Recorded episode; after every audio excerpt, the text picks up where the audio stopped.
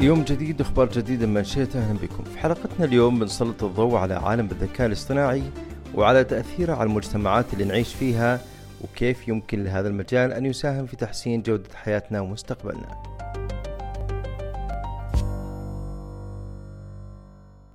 يوم بعد يوم تزداد أهمية الذكاء الاصطناعي ويشهد هذا القطاع تطورات مستمرة تؤثر على حياتنا وعلى العالم من حولنا. فمنذ نشأته في منتصف القرن العشرين عمل الباحثون على تطوير أنظمته. ليكون قادرا على محاكاة العقل البشري وتنفيذ المهام الذكية بطرق تشبه عملية التفكير البشرية. وتمثلت التقنيات في البداية في القواعد والمنطق الرياضي لكنها تطورت بسرعة لتشمل الشبكات العصبية الاصطناعية والتعلم الآلي وتحليل البيانات الضخمة. وكانت النقلة الكبرى للذكاء الاصطناعي في عام 2018 حيث شهد الذكاء الاصطناعي تحولات مهمة منها استخدام التعلم العميق والشبكات العصبية الاصطناعية لأداء مجموعة من المهام مثل التعرف على الصوت والصور واللغة الطبيعية. وهذه التقنيات أسهمت في تطوير تطبيقات مثل مساعدي الصوت في سيري وأليكسا والسيارات الذاتية القيادة وأنظمة التوصيات. وبعد هذه القفزة تغلغل الذكاء الاصطناعي في جميع جوانب بحياتنا اليومية وأصبح جزءا أساسيا منها. نشوفه مثلا في محركات البحث على الإنترنت اللي تقدم نتائج دقيقة ومخصصة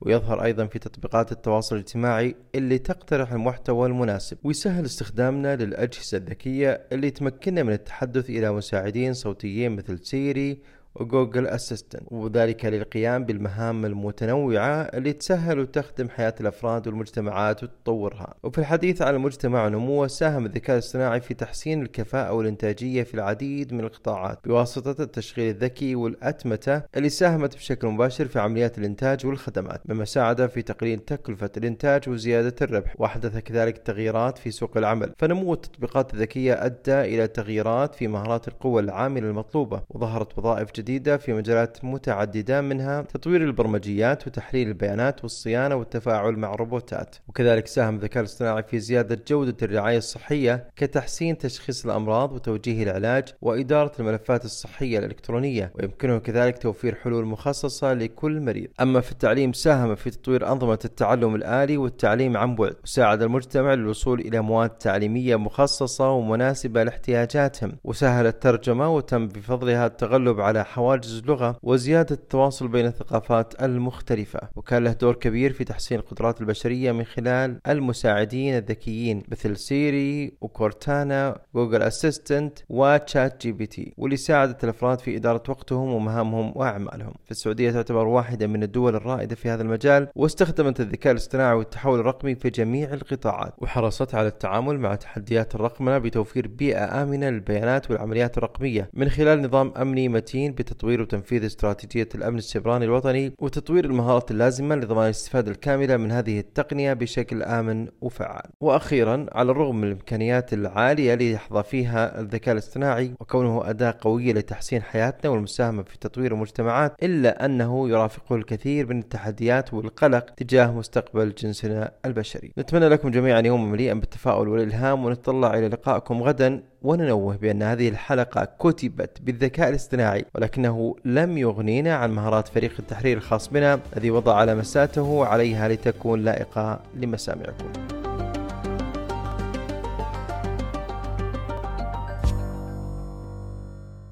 والآن قبل ما نختم حلقتنا خلونا نستعرض معكم أبرز الفعاليات والأحداث الموجودة في المملكة. تحت رعاية صاحب السمو الملكي الأمير فهد بن سلطان بن عبد العزيز أمير منطقة تبوك بدأت فعاليات معرض تبوك للبناء في نسخته الأولى الذي تنظمه الغرفة التجارية بتبوك مركز الأمير سلطان الحضاري بالمنطقة. بمشاركة العديد من الشركات المحلية والدولية من مختلف قطاعات منظومة البناء. إلى هنا وصلنا لختام منشأة لهذا اليوم موعدنا يتجدد معكم غدا الأربعاء. مع السلامة.